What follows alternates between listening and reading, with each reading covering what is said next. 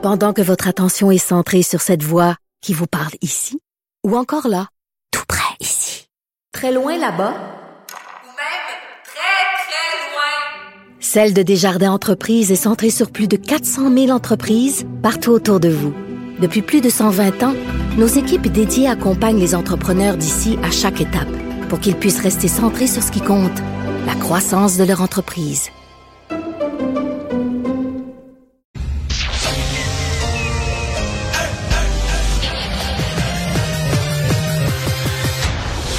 Mario Dumont. Organiser, préparer, informer. Les vrais enjeux, les vraies questions. Mario Dumont. Les affaires publiques n'ont plus de secret lui. Cube, Cube Radio. Bonjour tout le monde et bienvenue à l'émission lundi, début de la semaine. On a pas mal de choses euh, pour vous dans cette émission. D'abord, c'est une grosse semaine parce que demain, Monsieur Trudeau va officiellement commencer son nouveau mandat, son troisième mandat, va donc euh, former son cabinet. Euh, donc, demain matin, dès 9 heures, là, on va commencer à voir arriver peut-être des nouveaux visages, peut-être des ministres qui sont reconfirmés dans leurs fonctions euh, et d'autres qui seront peut-être tassés, qui sait. Euh, on va aussi parler évidemment durant cette émission de la réforme du cours, la, la remplacement du cours d'éthique et culture religieuse par ce nouveau cours de citoyenneté québécoise. Et on va voir deux invités de marque, euh, Maxime Lapierre et Guillaume Latendresse, euh, qui viennent de sortir. Écoutez, là, ça a été un podcast, un gin, de la bière et maintenant un livre qui, qui raconte l'histoire du podcast podcast, les dessous de la poche bleue. Donc, euh, Maxime et Guillaume vont être avec nous dans quelques minutes. Alors, tout de suite, on va aller rejoindre Julie Marcoux et l'équipe de 100% Nouvelles. 15h30, c'est le moment d'aller retrouver Mario Dumont dans nos studios de Cube Radio. Salut Mario. Bonjour. Alors, cours culture et citoyenneté québécoise, on a entendu beaucoup de gens qui ont accueilli tièdement ce, ce, ce nouveau cours programme, les trois différents axes. Elles sont dues à quoi ces réserves, selon toi? Sincèrement, euh, je le sais pas. Il y a évidemment euh, beaucoup de gens là, qui semblaient très attachés à l'aspect religieux. Euh, ce qui est étonnant, c'est que c'est un peu un renversement de situation parce que jadis, c'est les gens plus à gauche euh, qui tenaient la, la laïcité, qui se méfiaient du religieux. Maintenant, c'est beaucoup des gens à gauche qui tiennent à ce qu'on maintienne le, le, le religieux. mais dans la population, sincèrement, je pense que c'est un cours sur lequel on posait des questions depuis un certain temps. Moi, je continue à penser que c'est un cours qui était quand même transitoire. Euh, on oublie, les plus jeunes savent même pas ça, mais il y a 20 ans au Québec, on enseignait encore, il y avait un enseignement religieux à l'école, tu sais. Donc euh, le cours d'éducation et culture religieuse est arrivé un peu dans cette dans cette perspective-là. Je pense que la vraie destination Il y avait le choix entre religion ou morale. Ouais, c'est ça, les gens donc bleu avec un poisson dessus. Exactement, ceux qui voulaient pas assister si on était dans une commission scolaire parce que même avant ça, les commissions scolaires étaient protestantes ou catholiques, donc ceux qui voulaient pas assister au cours de religion effectivement pouvaient aller dans un cours de, de morale. Et donc euh, euh, on, a, on a mis fin à ça. Euh, on a fait ce, cours de transition, mais je pense que la vraie destination, c'est d'avoir véritablement un cours de citoyenneté, d'ailleurs, qui va reprendre certains des meilleurs éléments du cours d'éthique et culture religieuse, les, débats de société, les dilemmes moraux, éthiques, ça, ça va être repris. Mais euh, on va avoir en, surplus, là, on va avoir, je pense, cet aspect de culture québécoise. On va avoir, par exemple, des ajouts intéressants au niveau de la citoyenneté numérique, même pour les plus jeunes, les réseaux sociaux, euh, les médias, les fausses nouvelles. Éducation sexuelle. Éducation sexuelle. Donc moi, je trouve ça, sincèrement, euh, moi, j'ai pas beaucoup de mhm. nuances sur celle-là. Je trouve ça... Euh, Mais dans la façon... Dans la... Oui, j'allais dire, Mario, dans la façon où ça a été annoncé, là, de voir dans cette vidéo tous les ministres défiler les uns après les autres. Il y en a qui avaient des réserves concernant la propagande, euh, endoctrinement. Est-ce que ce sont les valeurs québécoises qu'on va avoir dans ce cours-là ou ce sont plutôt les valeurs du gouvernement de la CAQ, les valeurs caquistes? Euh, non, je pense qu'il faut avoir les valeurs québécoises. Il faut que ce soit un cours qui soit, peu importe les gens, l'orientation politique des gens, il faut que ce soit des valeurs euh, qui réunissent. Maintenant, euh, j'ai l'impression que si on avait fait un choix de valeurs, là, les, les, ce qu'il y avait dans le cours de, d'éthique de, et culture religieuse jusqu'à maintenant, je pense que ça heurtait pas mal de monde. Euh, bon, est-ce que c'était une bonne idée en annonçant un cours de faire une publicité politique? La réponse c'est non. Sincèrement, la réponse c'est non. Maintenant, les gens qui ont travaillé sur ce cours-là, c'est des experts euh, qui sont probablement issus de, de tous les partis politiques. Les gens, même les personnalités hier qui étaient avec, euh, Pierre Curzi, c'est quelqu'un du Parti québécois, donc c'est pas, euh, c'est des valeurs universelles. Je veux dire, l'égalité homme-femme, ce sont des valeurs universelles qui vont être, euh, qui vont être présentées. Mais oui, il y a une notion de culture québécoise parce qu'on vit au Québec.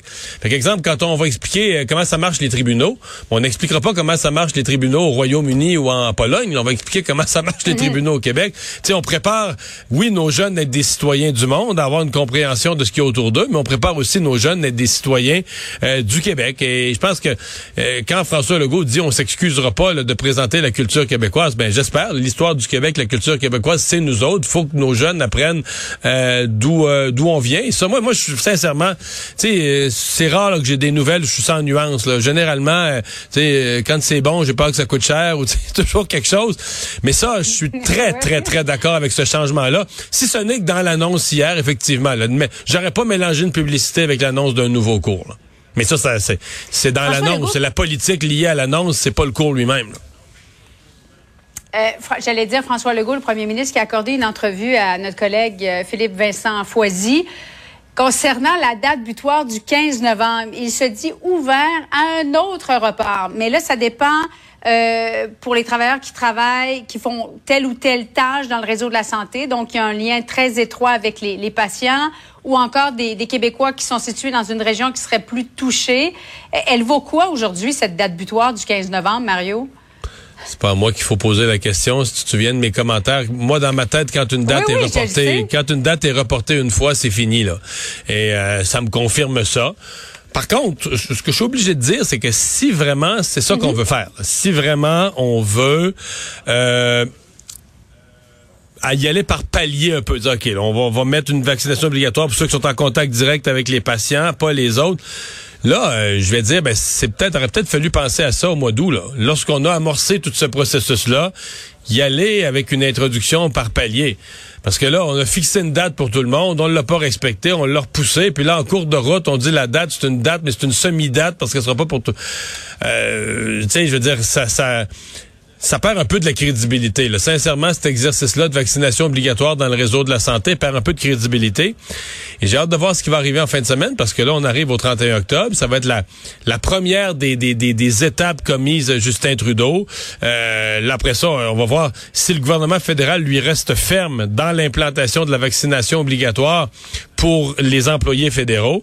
Ça va encore plus mettre en relief là qu'au Québec, euh, c'était pas euh, c'était pas trop trop solide. Bon, on me dira, je sais la réponse à ça, je- tout le monde l'a sorti, c'est que c'est moins pire d'avoir des employés fédéraux à Transport Canada ou à l'Agence du revenu qui rentrent pas que les infirmières à l'urgence qui sont plus capables de donner le service pour Ouais. accueillir les malades. là. Je suis bien conscient de ça.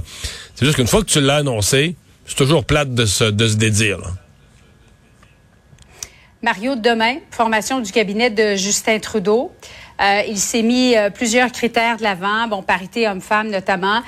Euh, Est-ce qu'il y a des... Quelles sont tes attentes par rapport à ça? Est-ce qu'il y a des, des nominations que tu attends avec impatience pour demain? Oui, euh, c'est-à-dire qu'on est curieux de voir. euh, D'abord, euh, une des premières questions que moi je vais avoir, c'est combien il y a de ministres, parce que avec le temps, c'est difficile d'enlever des ministres. Hein? Et avec le temps, la tentation naturelle, c'est de grossir les cabinets. Monsieur Trudeau, son cabinet avait déjà v- 37 personnes. C'est un gros cabinet. Là, est-ce qu'on va, euh, tu sais, si on grossit, on approche des 40 membres, un conseil des ministres de 40 personnes, est-ce qu'on veut vraiment se rendre là? Ça, ça va être une des choses qu'on va surveiller. Euh, Qu'est-ce qu'il fait? Comment, comment il va jongler avec ça? Bon, le fait est que dans ces ministres qui ne sont plus ministres ou dans ces postes qui sont devenus vacants, c'est quatre femmes. Une qui s'est pas représentée, Mme McKenna, en Ontario, dans la région d'Ottawa. Et les trois autres, donc dans les- les- le cabinet, les trois qui ont été battus, c'est trois femmes. Une en Nouvelle-Écosse, la ministre des Pêcheries, et deux en Ontario. Donc, est-ce que pour garder le même cabinet, ça veut dire qu'il faudrait qu'ils recrutent quatre femmes, c'est-à-dire qu'ils mettent, qu'ils nomment ministres quatre femmes?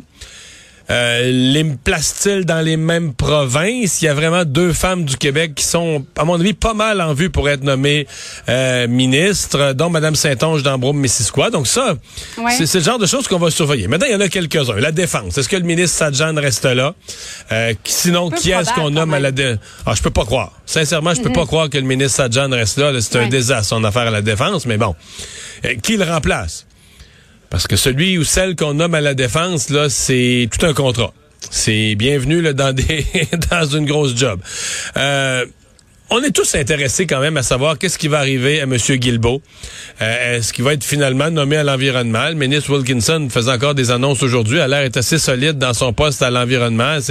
Euh, Est-ce qu'on va se est-ce qu'on va se retrouver avec un ministre euh, Guilbeault qui reste au patrimoine? Où il a pas été si mauvais que ça, mais tu sais, ça reste que tout Non, le mais il monde voit pas sa politique pour aller au patrimoine. ben, c'est ça. Ta destination naturelle, Ouais. ce serait l'environnement. Donc ça, ça va être, euh, c'est une des choses qu'on surveille. Est-ce que Marc Garneau reste aux affaires étrangères? Marc Garneau n'a jamais mis son gouvernement dans l'embarras. Il y a quand même des critiques qui disent c'est pas un ministre super performant, c'est pas un ministre extrêmement dynamique qui fait sentir à la, popula- à la population qui est toujours au devant. Donc est-ce qu'on va vouloir le laisser là pour service rendu parce que c'est un libéral de longue date, un homme qui a beaucoup d'expérience, un bon jugement, beaucoup de vécu puis tout ça, mais euh, un moindre dynamisme, disons, pour rester gentil. Est-ce qu'on le laissera aux affaires étrangères? J'entends des voix qui disent euh, Marc Garneau, euh, on sait plus trop quoi faire avec. Là, on veut pas l'insulter, on veut pas le blesser, on veut pas être mal poli. Euh, on sait plus exactement. On veut pas y faire vivre une démotion. Donc ça, donc c'est, écoute, c'est toujours intéressant. C'est tellement complexe le travail pour un premier ministre de bouger Oui, toutes les, oui. de bouger tous les morceaux pour refaire un nouveau casse-tête. Et voilà. Et Mélanie Joly, en terminant, Mario, pourrait prendre du galon parce qu'elle s'occupait de la campagne au Québec. C'est elle qui est allée chercher Pascal Saint-Onge. Mélanie Joly euh, pourrait prendre du galon en même temps. euh, ça allait très bien où elle était là. Premier ministre regarde ça aussi. Elle avait deux dossiers importants, le développement économique et la langue. Euh, sur la langue, elle a fait euh, l'impossible quasiment. Donc, est-ce que tu l'enlèves de là? Développement économique, c'est même un ministère important où elle était assez bien connectée avec le gouvernement du Québec. Les- Donc, c'est ça. Tu dis oui, elle pourra, à, à mon avis, elle a assez bien fait pour mériter une promotion. Mais tu sais, mériter une promotion quand t'es bien installé, puis ça va bien où est-ce que t'es.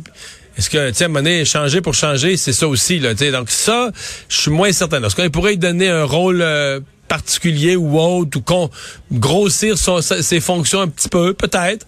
Mais euh, en tout cas, au, au niveau, par exemple, de, de- comme ministre responsable de la langue française, ça m'étonnerait qu'on l'enlève de là dans les circonstances actuelles, surtout sachant que dans la prochaine année, le dossier de la langue française va être euh, très, très chaud, très important au Québec.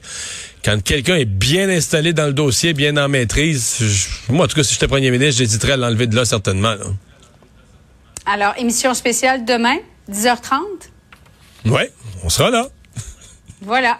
On va suivre ça. Merci beaucoup, Mario. Bonne fin d'après-midi à toi. Et c'est lundi, euh, c'est Alexandre Dubé qui est là. Salut Alexandre. Hey, salut Mario. Alors, euh, ben, euh, on parle aujourd'hui, en fait, on continue à avoir des détails là, sur tous les événements qui ont entouré là, le, le tournage mortel du film Rust. Mais euh, ce qui ce qui marque, là, disons, c'est l'entrée fracassante ou débile, selon l'angle où on se place, du Ouais. fils de Donald Trump dans l'histoire. Sais, quand, quand tu dis le fond du baril, euh, on, on est pas mal là. Parce que, mise en contexte pour les gens, Alec Baldwin a personnifié à l'émission euh, SNL Saturday Night Live pendant des années, pendant le, le mandat de Donald Trump, euh, le Donald. Donc, il, il, il, euh, il personnifiait. euh, ça l'a redonné, je dirais même, un, un- certain regain à la carrière d'Alec Baldwin, là, tu sais, au niveau de sa parce qu'il était excellent. Ah, écoute, oui, Son ça. personnage, pour les gens qui l'ont vu, était excellent. C'est ça. Il était- quasiment meilleur que, le vrai. Alors là, au cours, euh, vraiment, euh, c'est tout récent, là, euh, au cours de la fin de semaine dernière, euh, Donald Jr., donc le fils, Don Jr., le fils de, Donald Trump, a, ridiculisé ce qui s'est passé et va jusqu'à rentabiliser l'opération alors qu'on nage en plein drame. On sait que la, la directrice photo là, a, été, a été tuée et, et le réalisateur blessé. Donc, il a mis en vente un T-shirt sur lequel on peut lire « Guns don't kill. Alec Baldwin kills people ». Et, c'est un T-shirt qui est en vente là, pour 27,99. Donc, en traduction, les armes ne tuent pas, mais Alec Baldwin peut tuer, s'en prend directement donc à l'acteur, ridiculise ses interventions visant à améliorer la législation. Alors, tu vois, on, a atteint là un, fond du baril épouvantable aux États-Unis. C'est quand même incroyable. Ouais, alors c'est. euh, J'avoue qu'aujourd'hui, celle-là, elle est, euh, elle est, elle est énorme. C'est une. euh, En fait, c'est une intervention à peine. Bon, on, on comprend que dans le clan Trump, on doit détester Baldwin, mais je veux dire à un niveau là, euh, comment dire, à un niveau pas imaginable. On doit détester Alec Baldwin. Donc là, on se dit, lui, il est arrivé un accident, il est arrivé une malchance, donc on en profite pour euh, pour lui marcher dessus, pour l'humilier. Mais comment tu peux, ne serait-ce que par respect pour le défunt, comment tu peux penser même faire ça, c'est impensable. Vraiment là, Ah c'est Ça, moi, honnêtement, j'ai- j'ai- je je suis tombé en bas de ma chaise quand j'ai vu ça, très sincèrement. Non, puis la cerise sur le Sunday, c'est de le faire à but lucratif, là. Bon, oui, ben oui. Ben, ça serait, ça. même à but non lucratif, ça serait, ça serait honteux serait comme déplacé, propos, ça serait déplacé. Ouais, ouais. Mais de faire de l'argent avec ça, ben, tu sais, c'est, c'est, c'est juste, c'est le. Le c'est un drame, là. Je veux dire, il y, a- il y a eu mort. Tu sais, Il y, a- il y a une, une femme, une mère de famille qui est décédée. Puis, tu sais, Mario, moi, j'ai suivi cette histoire-là toute la, la fin de semaine à Salut Bonjour aussi. Puis, plus ça avance, plus on... on- Il y a toute la négligence aussi autour de ça. Parce que, tu sais, l'enquête progresse, les circonstances se précisent. Et, et c'est le réalisateur, Joël Souza, qui a raconté à la police que c'est survenu pendant une répétition d'une scène. Alec Baldwin se pratiquait à dégainer son arme. Il était assis là, sur un banc d'église. Le coup est parti. Et là, ben, le directeur est atteint à l'épaule. La directrice photo, là, qui était directement dans le champ de, de, de, de vision atteinte au, atteinte au ventre là-dessus. Et, et, et l'enquête s'est attardée notamment sur deux personnes. Cette armurière de 24 ans, avec peu d'expérience, de son propre aveu, qui, elle, a préparé le fusil et Dave Halls, qui est, est- est donc euh, lui euh, l'assistant réalisateur. C'est lui qui a dit à Baldwin en lui remettant l'arme, cold gun. Donc l'arme est, est- pas dangereuse, pas- est pas armée ou quoi que ce soit. Et, il y a toute la sécurité sur le plateau qui était remise en cause, alors que quelques heures avant le drame, il y a des techniciens qui ont carrément quitté le plateau en Parce disant qu'il y avait déjà eu dans les jours précédents Oui. des, euh, des coups de feu qui étaient partis par accident. là.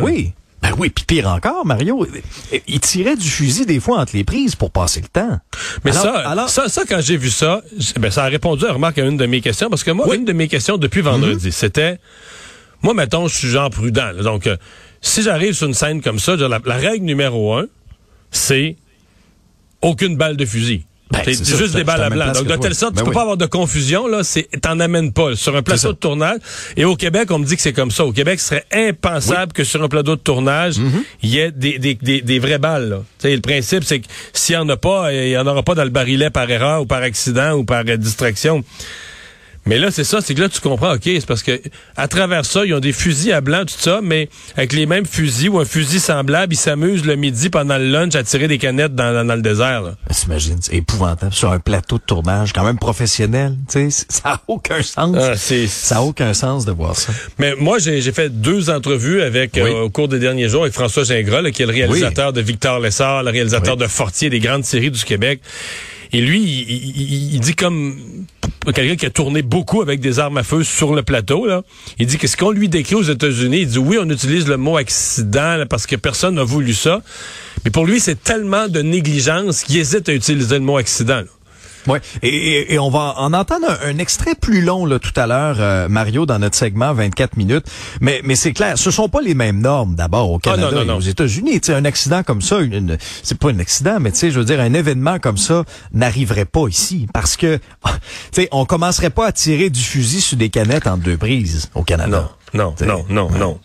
Euh, eh bien, ici, euh, il y a même une vérification avant de tirer. là. De toute façon, même si tout le reste a suivi la procédure, puis même s'il n'y a pas de vraies balles sur le plateau, malgré tout ça, au moment où on le remet dans les mains de l'acteur qui va tirer, il est obligatoire de re, re, revérifier. Donc, on va Oui. rouvrir à nouveau l'arme à feu, le barillet, On etc., monte. et Ouais. vérifier que vraiment euh, tout est vide ou qu'il n'y a pas de balles ou qu'il y a juste des balles à blanc.